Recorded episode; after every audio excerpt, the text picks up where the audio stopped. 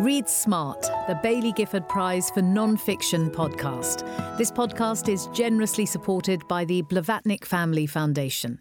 Hello, I'm Razia Iqbal. Thank you for joining us today for this shortlist episode of the Read Smart podcast. Now, if you haven't already heard, Caroline Sanderson, chair of the 2022 Baillie Gifford Prize judges, announced the shortlist at a live event on stage at the Cheltenham Literature Festival. Here's the moment the list was announced. I'm delighted to announce that the 2022 Baillie Gifford Prize for Non-Fiction shortlist is Legacy of Violence, A History of the British Empire by Caroline Elkins. The Escape Artist, The Man Who Broke Out of Auschwitz to Warn the World by Jonathan Freedland. My Fourth Time We Drowned, Seeking Refuge on the World's Deadliest Migration Route by Sally Hayden. The Restless Republic, Britain Without a Crown by Anna Keay. A Fortunate Woman, A Country Doctor's Story by Polly Morland. And Super Infinite, The Transformations of John Donne by Katherine Rundell. Yeah.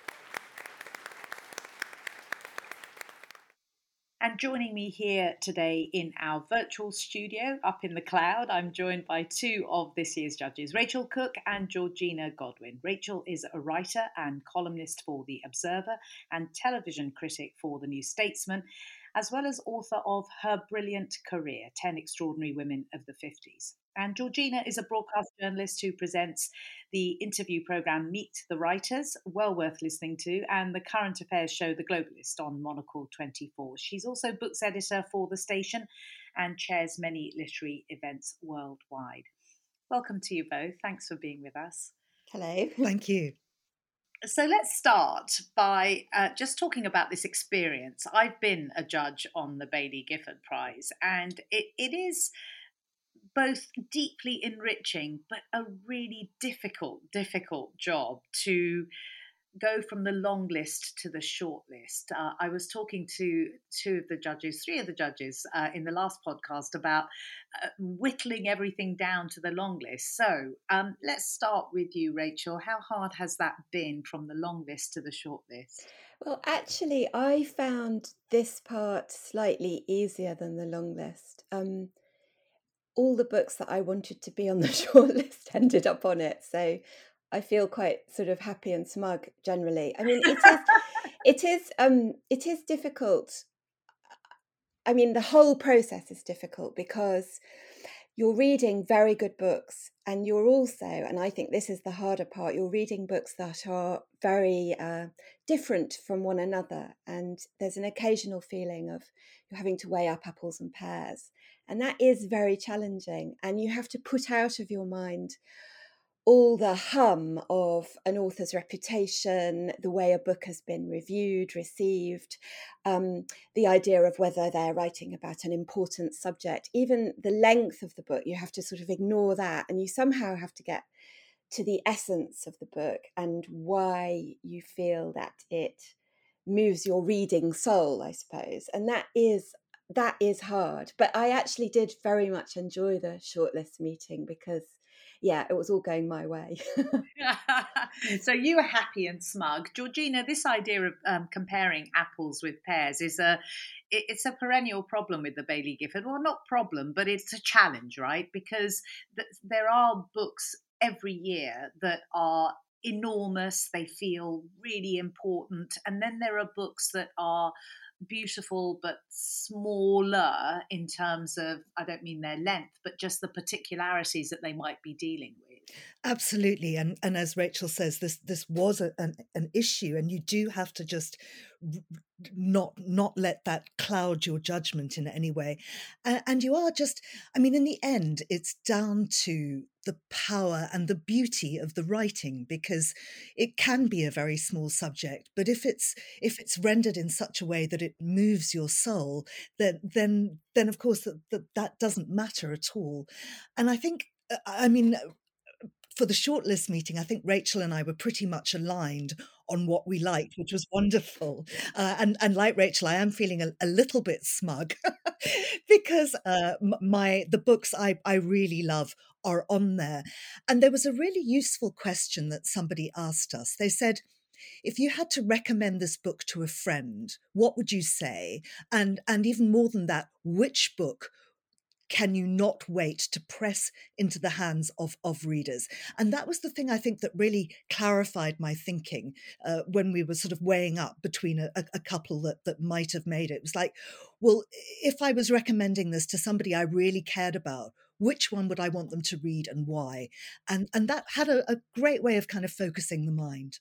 I, I, do think that that's a, a, a, really significant question to ask because in any given year, we know hundreds of thousands of books are published. And in the non-fiction field, in particular, they range, of course, from you know extraordinary new biographies of subjects that we know quite a lot about, but but also of people that perhaps the general public have never heard of. So I, I, suppose it is that thing, you know, how excited are you to pr- to press this book into the hands of a uh, of an individual? But and this is the really big but, Rachel, I suppose, because your next step, of course, is to choose the winner. And you have to choose a short list of which any one of those six books could win. And and that's tough, right?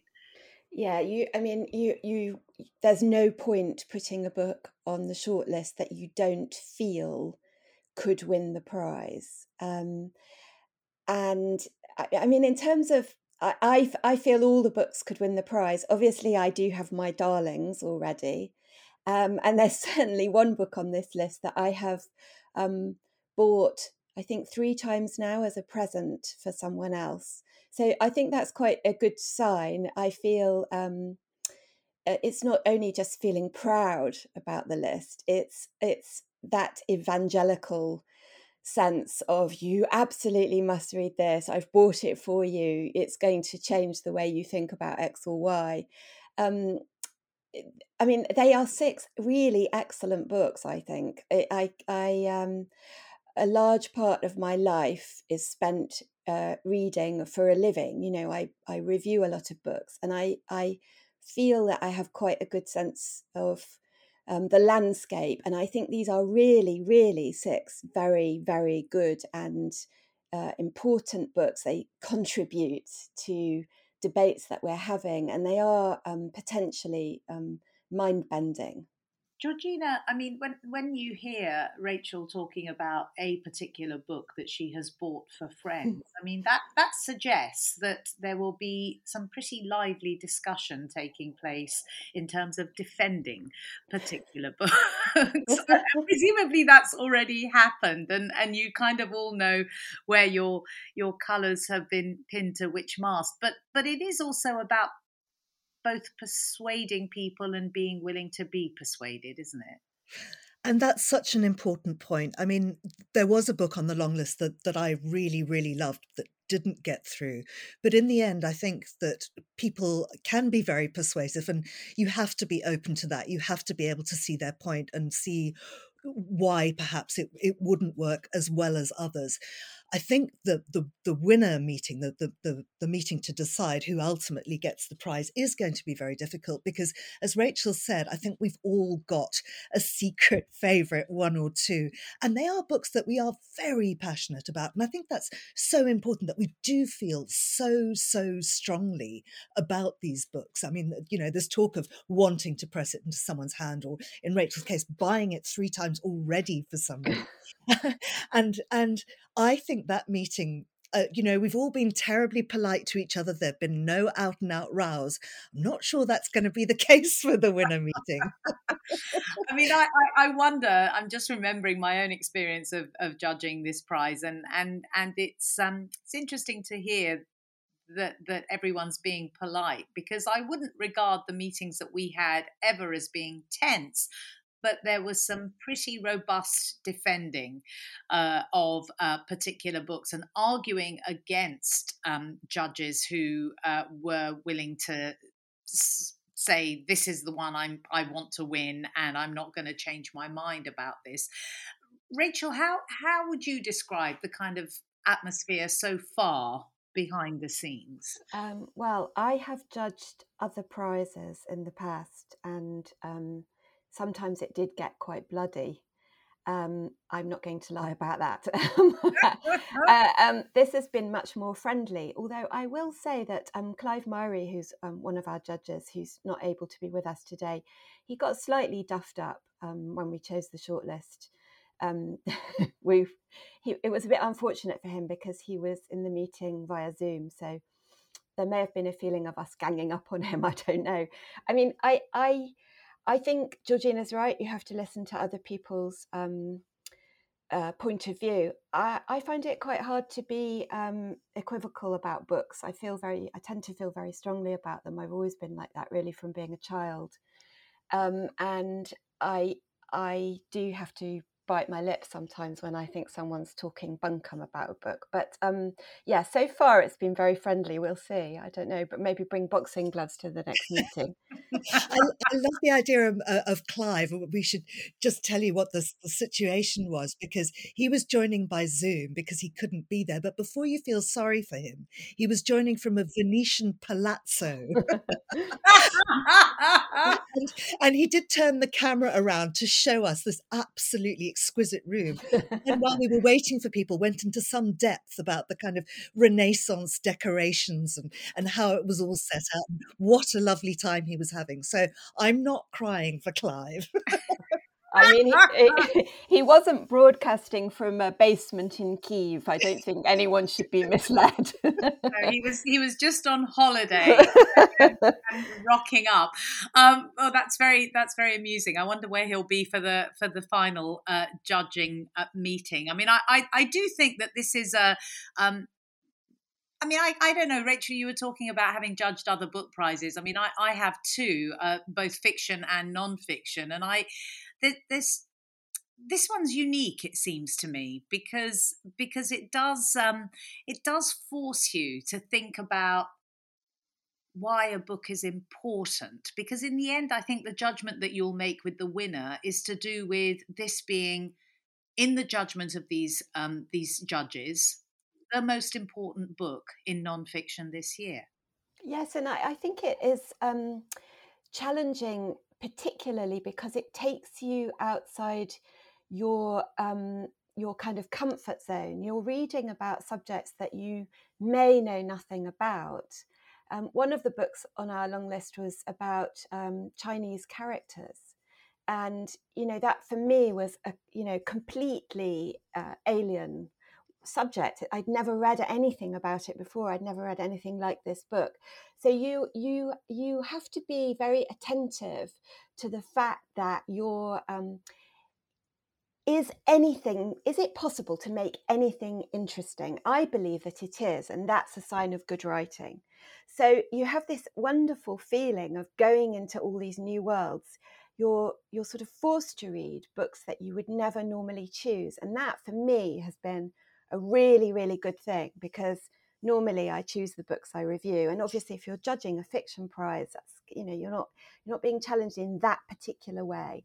I, I think that's what's amazing about the Baillie Gifford is that it brings whole areas uh, to readers. I remember when Barbara Demick won some years ago with her book about North Korea yeah, and, nothing to envy. yes, an and, and an incredible book. And I had never read anything about North Korea, and I went out and bought that book because I'd heard it had won the prize and I'd read good things about it. And you know, it was just uh, it was an incredible reading experience because it took me to somewhere I'd never ever thought about before.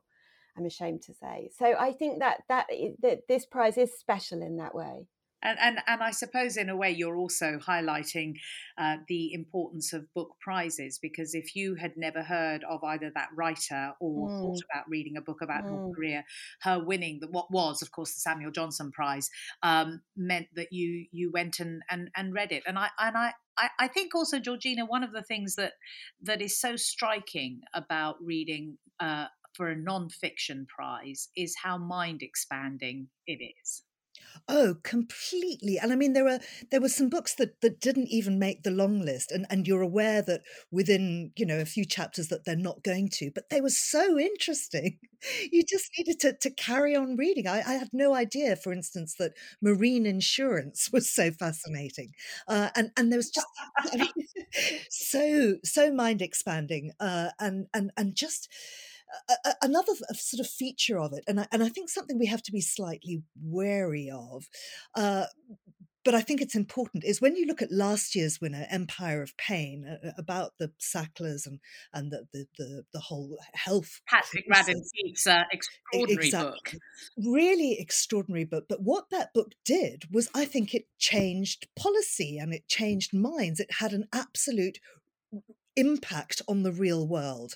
And I would love whoever we choose to have as much of an impact, but I think that that can't be our baseline, you know, because good writing will be good writing, whether it changes the world or not. But I think that that is a, a wonderful kind of spin off, particularly when you look at, at, at Patrick's book. And so, of the six books on the list this year, five are written by women. Uh, Rachel, complete coincidence? Was there argument made for? Um... No. we only noticed actually when we arranged the six books uh, on the table. Um, and then I think it was me, I said, Oh, look, we've only got one bloke.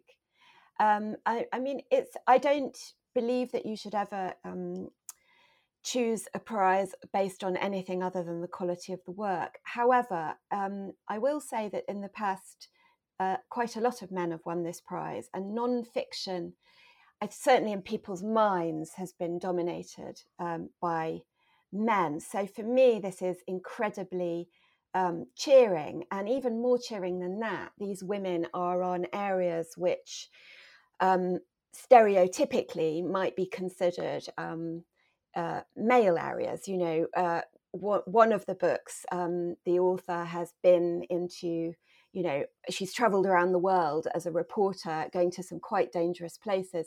So it, I think it's it's it's fantastic that five of, of them are women, and I I'm I'm thrilled about it. But it, it was totally accidental.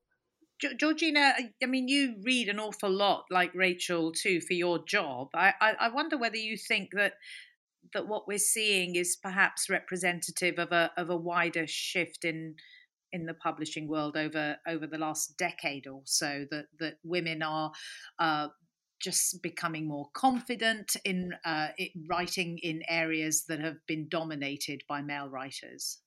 I mean, I think what we're seeing is a, a, shift possibly in the publishing industry in terms of who the big publishers are hiring and who are making those decisions. Uh, because before, uh, I mean, it, it, one mustn't pretend that it wasn't the case, that it was largely white m- middle class men who made those decisions.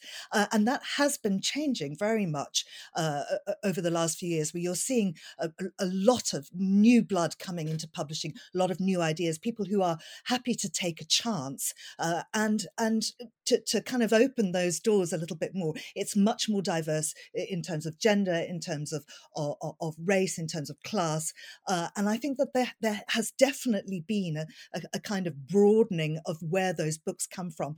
That being said, though, you can only you can only judge the books from the ones that are submitted, and the ones that are submitted, of course, are controlled by the publishers. I was sad that we didn't have a, a greater spread of of different races within that, but those those submissions simply weren't there. So, just a final question.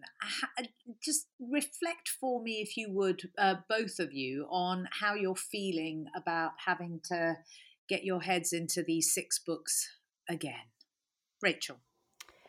Um, well, it's an interesting experience because um, you're going to we're going in the next few weeks we will reread these books and i think that's a very that's a real test for a book um, does it bear rereading particularly quite soon after the first time you've read it and i think um, that does sort of sort the wheat from the chaff it, it, you know will I, what will I notice? What new things will I notice about a book? Will I feel more compelled by it or less compelled by it? So I'm, I'm looking forward to it, and I'm I am looking forward to the final meeting because it will be interesting to see how um, that experience has affected the other judges.